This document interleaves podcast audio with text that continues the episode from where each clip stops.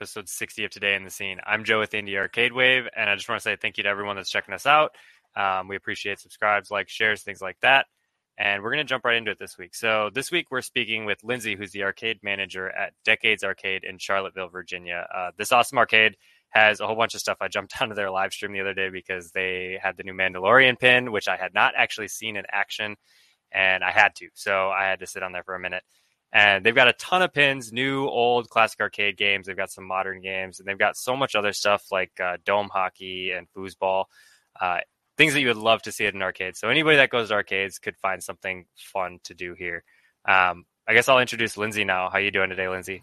Hi, I'm good. Yeah, I just want to say thanks for jumping on here, um, so we can talk about your arcade. Um, I don't think I've really talked to anybody in Virginia except for maybe Chris Myers, um, who runs. Uh, Starport. That might be West Virginia. I might be mixing them up. Right I was going to say, I don't think that's yeah. um, he he might be in West Virginia. Um, but before we jump into it, I just want to say thank you for checking us out. Um, if you would like, share, subscribe, things like that, it means the world to us. And I guess let's get into it, Lindsay. So let us know about yourself. You're the arcade um, manager of Decades Arcade. Just let us know who you are and what you do there. Yeah. So my name's Lindsay. Hi, y'all. Um, I am from Danville, Virginia, which is two and a half hours south of where we are in Charlottesville, Virginia. We're in central Virginia. And um, I've been arcade manager here at Decades since July of last year, but I've worked here since December of the year before that. Um, so I've been at the arcade for a little while now. And, and what I do here, I do a lot of things. Um, so there's there's an owner of the arcade, and then I'm the manager, and then I have one arcade guardian right now. I also had an arcade assistant during the summer who just went back into school. Um, so I am basically doing all the social media, all the business planning, um, any sort of like interaction with the community, setting all of the training standards, all kinds of stuff like that. I work private parties, I work um, Saturday public hours, and what else? I I also am learning how to repair. So we have um, we have a group of volunteers who do most of the repair here, and there's I think we have maybe five now. We we were down to like two or three at one point just because of COVID. And so I started learning to do it, and I've been learning little things here and there. And I'm sure you guys know this is something that takes a really long time to learn how to repair some of these older machines. Um, so I'm having a lot of fun doing that. Yeah, I mean, you made the exact point that I wanted to ask about next, which is how much time it takes to like kind of learn all this stuff, especially with pinballs. I know there's way more going on with a pinball machine than there is with like a normal arcade, and I feel like it's kind of a, a niche hobby to really get into the repair side of it. It really so is. what was it that brought you into that? Why did you want to get into that that side of the arcade? Well, um, when I first started working here, I didn't know how to do anything with these machines. Um, I'd played them before, obviously, but I'd never had anyone open it and show me what was going on or anything like that. Um, I my background is in English, environmental science, um, stuff like that, education. I did not have a background have a background in electrical anything. And so one of the volunteer techs, you know, starts showing me everything, and I was like, "Oh my god this is so cool. Like it just it just got me you know? And so um, i just went from there. I i i really love learning and i'm one of those people that's kind of like a jack of all trades. And as soon as i found that there was this whole world of stuff that i, I had no idea they were so complex um, I, I was hooked. So it's just gone from there. Yeah it's just a domino effect. You knock one over and there's something else you want to learn and it's i mean mm-hmm. it's a rabbit hole really. There's so many games that people will probably never see honestly that were released and there's always something else to learn. So tell us about decades arcade. Like how did it come to be? I know you said you just joined what is it in the last two years basically you've joined them. Well it hasn't um, been around for that long so. Okay. Um so decades arcade as it is opened in October of 2018. So I actually only joined on a year after that. Um, but before that, it was around for about a year called Paul's Pinball Palace. And our owner's name is Paul. So um, Paul is a doctor. I call him Paul, but he's actually Dr. Paul Yates with a PhD and an MD. Um, so he, this was just his hobby. He had a couple of pinball machines at home, and then like a couple turned into more and more and more. And his wife was like, "Get these things out of here," because it was starting to like overwhelm the garage. And so Paul's Pinball Palace was born. Um, he had, like I told you, there are the volunteers, and so there's a couple different guys who also collect pinballs and you know fix them. So he got all of them together. Some of the guys um, donated machines. Some of them has had theirs like you know on lend to the arcade and that's how the first place was born um, there were about 30 machines over at paul's pinball palace which was also in charlottesville just down the road and quickly outgrew the space that was there and we are now in a big warehouse. So, like what you see behind you is the main room, which has our pinball machines. We have a little over 30 in here, but we also have um, five or six more rooms. I, it depends on what you count as a room, but we have over 100 games now. So, it's grown quite rapidly.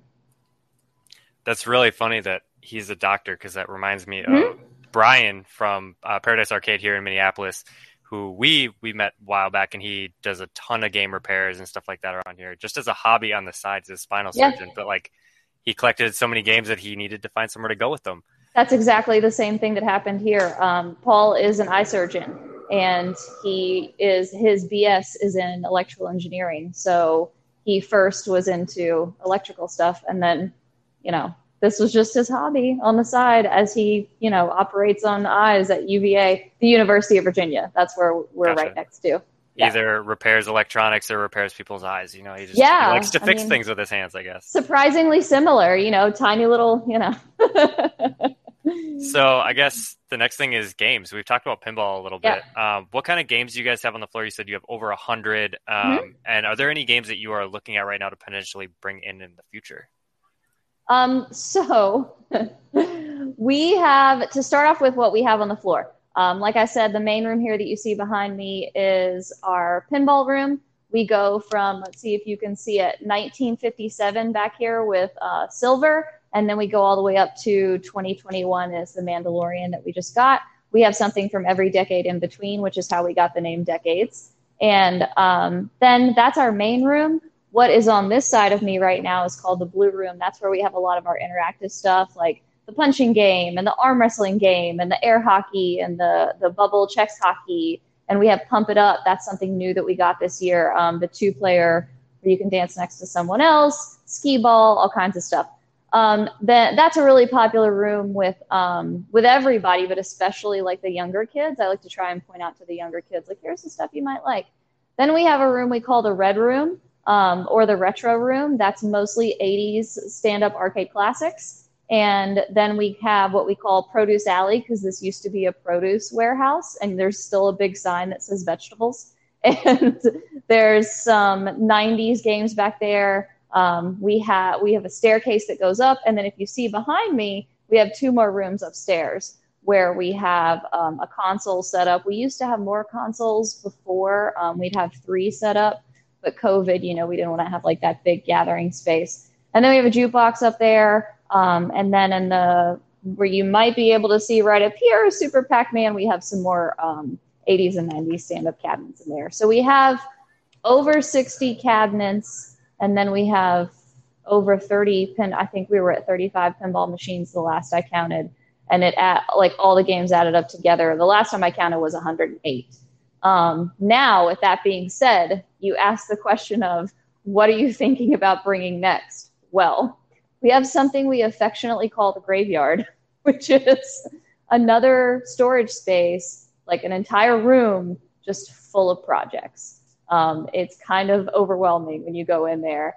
And uh, we we just have so many projects. I would say that we probably have more projects than we can deal with. But right now, what we're in the process of and what we started doing during COVID, once we like, you know, had the downtime to do it, is to look and see what we wanted to keep, what we wanted to sell, what we wanted to put on the floor, um, what we wanted to take off the floor. And so we end up rotating things in and out. Uh, I would say every couple weeks, like there will be something, either a cabinet or a pinball machine that rotates out.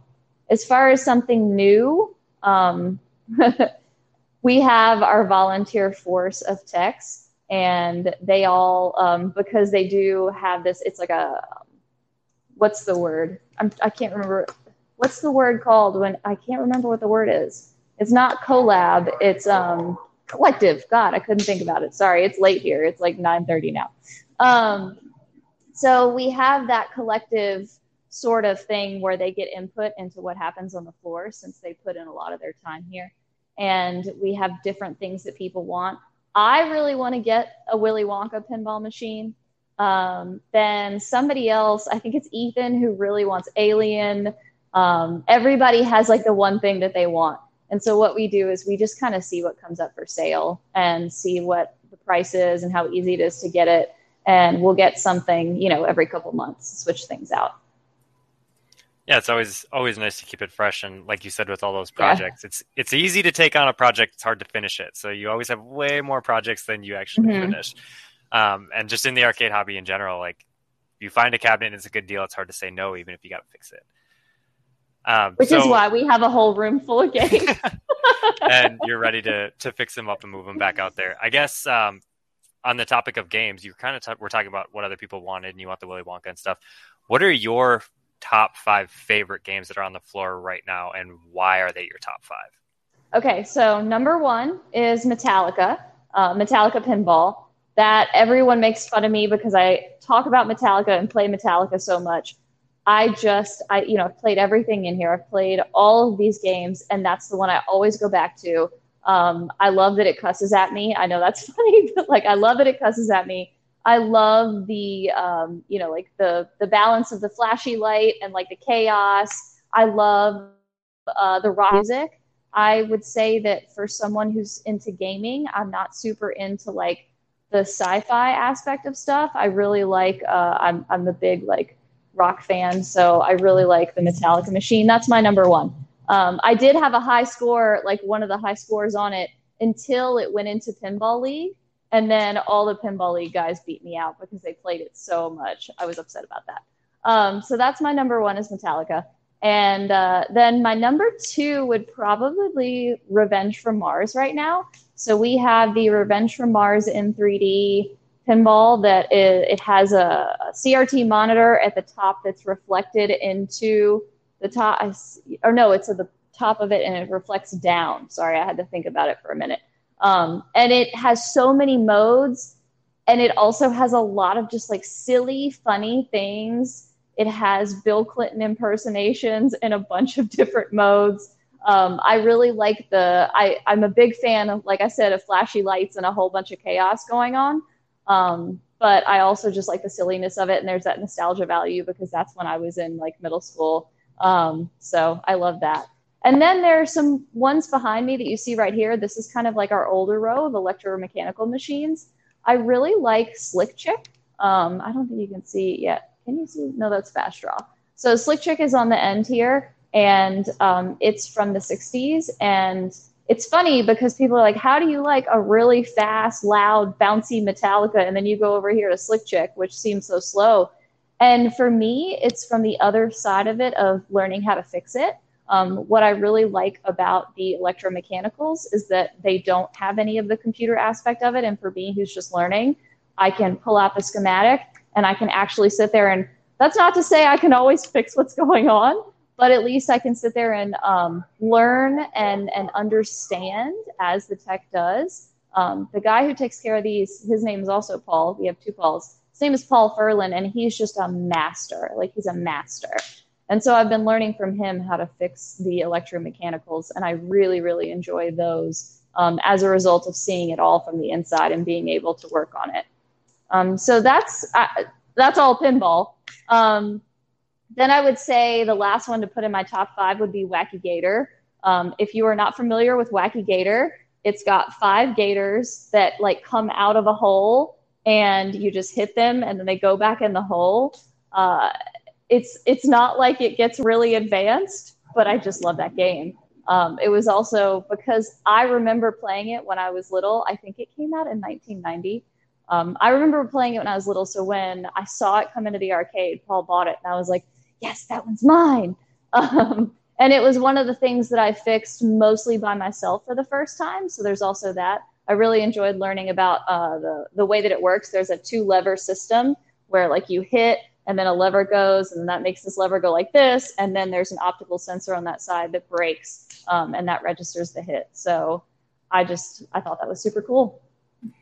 Yeah, I mean to finally like understand how the inner workings yeah. work with a game like that. It's funny you brought that up because I actually just played it like three days ago at Can Can yeah? Wonderland in St. Paul.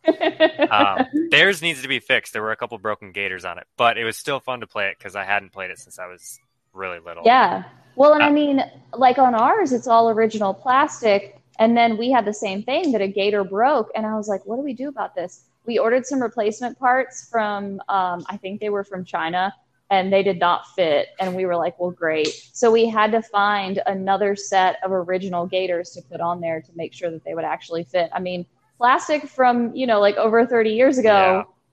Yeah. yeah. Doesn't hold up perfectly, Mm-mm. right?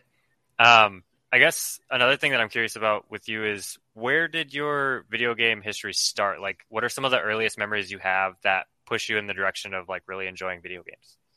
So it's, I'm sure this is a common one, but classic Nintendo, Mario, Duck Hunt. You know that one where, uh, where the cartridge is like in half and there's like Mario on the top and then there's Duck Hunt. Yeah, I think um, that was a release yeah. with the NES, if I'm not wrong. yeah, so that's what I had. Uh, that's what I had growing up. I had a Super Nintendo, and then my favorite one on that was Donkey Kong Country. Um, I love Donkey Kong Country. I played that so many hours of my childhood. Uh, from there, I didn't have. Well, I did. There was a place in Danville called Pocket Change, and there's this game that I remember playing, and I still haven't been able to figure out what it was. So like a game that old mine that I've still been trying to figure out what. And I don't really remember a lot of the details. I just remember what it looked like. Anyway, um, so Pocket Change was a place I used to go to with my dad and um, with my brothers when I was little. So I had all that like classic '90s kid, you know, formation. And then when I was in high school, I played a lot of PlayStation 2, and I played um, I played Warcraft 3, and then uh, I played Diablo. So like that was all of my you know teenage years kind of thing and I really honestly going into college, I would say in the middle of college until I started working here, didn't do that much. Like I was really ambitious in another career field and um, I didn't play video games much at all. And then I kind of stepped back from what I was doing before. And um, at, at COVID, when COVID happened, the career that I was doing before like completely disappeared. I used to run restaurants. And um, I, I stepped back from the restaurant that I was running to kind of like start training some managers underneath of me while I was GMing. And then when COVID happened, our restaurant closed. And I was like, all right, full in on the arcade as soon as the arcade reopened. yeah, I mean, a lot of people have very similar memories with video games. I mean, the NES is just yeah timeless. Everybody has played it, and um, it's it's hard to get around it. And I feel like anybody that's had a long stint with video games and got into PC gaming has have touched something that Blizzard made. Like it's pretty hard to not oh yeah play a Blizzard game yeah. at this point. Um, so let's talk a little more about the arcade and let us know like what kind of events you guys have, what your schedule is, when people could actually come and visit, things like that. Yeah, so um, we do public hours. We have Friday night, Saturday all day, uh, Sunday in the afternoon, and right now we're doing Monday nights. We probably are going to stop that with the fall. It was a really good uh, summer thing to do and that's our public hours we do we have a no tokens no quarters we just have where you come in and you pay $12 and you get to play for as long as you like for that day. So like on saturday we're open 1.30 to 11 you can come in at 1.30 get your wristband and play all day if you want to. Um, it's it's like the best deal in town. And so that's public stuff. Um, public hours are really really fun. I love love love showing people around like in the games and like teaching them about the games and like igniting the love of games in kids who like they they walk in and they're like whoa you know? Um, so that's that's the arcade that's public hours. And then we also have dominion pinball league that plays here. So um, it's the international flipper pinball association. Is that yeah i'm trying to think if that was the right order. Sorry i get orders mixed up sometimes. Um, so it's it's all like officially ranked. And we've been doing that for years here. Um, we did a selfie league throughout COVID, and we just started back in like real competitive gameplay where all of us play together. Uh, and that's really fun. We do that every week on Tuesdays. And we've got a pretty solid group of people who come and do that and have been doing that for a while. Um, that, that I think is like the biggest uh, constant thing that we do. We were doing some events beforehand, um, before COVID. I feel like BC is now before COVID. Um, and we haven't done any events in person just because we've been really, really cautious as far as um, having a lot of people in here. We've had a pretty low attendance cap. Um, and, but with that being said, we do have someone, one of our pinball league guys, our pinball league is like really close to us. We all, we get to know them as friends. You know, it's very similar to having regulars at a restaurant. Like you really just get to know these people. So we had a guy who um, played with us for a long time. He died of lung cancer earlier this year. And so we're doing a, he, he called me up. This is crazy, crazy. He called me up um, a couple weeks before he passed. And he was like, listen, I trust that you will do this. I want you to make me a pinball tournament, and I want every single dollar to go to charity, and I want you to keep my name alive. And I was like, you got it, dude. Like, you, thank you for choosing me for this mission. Um, so we are having a memorial tournament for him with money going towards um, anti-smoking campaigns in St. Jude, which was his favorite charity, and we're going to start that in April of next year. Um, we also have another tournament that we're going to do, another pinball tournament. We really do focus on pinball tournaments. I would say the most, just because all of our um, all of our techs are super into pinball. But what we are trying to get started this year is to do more with like actual arcade cabinets. Um, for Pac-Man's anniversary, was 40 year anniversary uh, in 2020.